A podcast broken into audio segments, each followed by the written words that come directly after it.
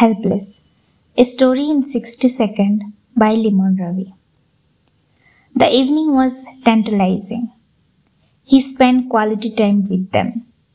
She was gorgeous. She walked up to him and pecked him on the cheek. He wanted to buss her on the forehead. What are you trying to do? Are you insane? yelled the nurse. He abruptly realized that his body was on the ground. His amputated legs were giggling at him. She departed while he watched helplessly. This young girl in her twenties was a reflection of her mother. Her mother was his lost love. But her husband was caring and supportive, similar to his wheelchair and nurse.